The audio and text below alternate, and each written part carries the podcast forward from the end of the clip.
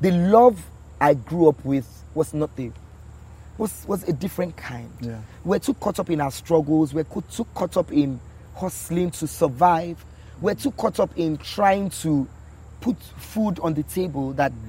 we couldn't extend that love. And even it's almost like that with my sisters. Mm-hmm. My sisters, I'm responsible for them, but then there is that unspoken mm-hmm. word of hustle your way and find it, please.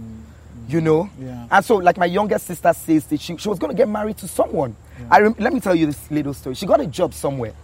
When they found out she was my sister, she got the sack because they told her in a primary school. They said if the parents of the wards know that you're doing this, um, they'll take their children out of this school. So she got sacked, and that was recent. And she came home and she was so sad. She was telling me, and I was like, "Can you imagine? Really? Yeah. you know so and this happened you know i just said well i said we'll find something else. You know she really wanted to because she wanted she's the one i like. She wanted to really do something and make some meaning for herself. And she felt so bad you know like mm. wow i can't even get a job. My brother's name even follows me mm. you know because they just asked her. So my that one my sister denies me a lot she always says they really i don't know him oh," you know. And then my immediate younger sister you know started you know she started her own logistics business and whatnot. They mm. found their footing. But you see my youngest sister was going to get married to someone Mm. and then the family was against it. Why? Because there was no mother in the picture. Right. They said, Where's your mother?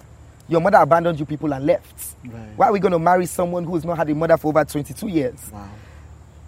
You know, and they would not understand. It- my mother did not want to leave.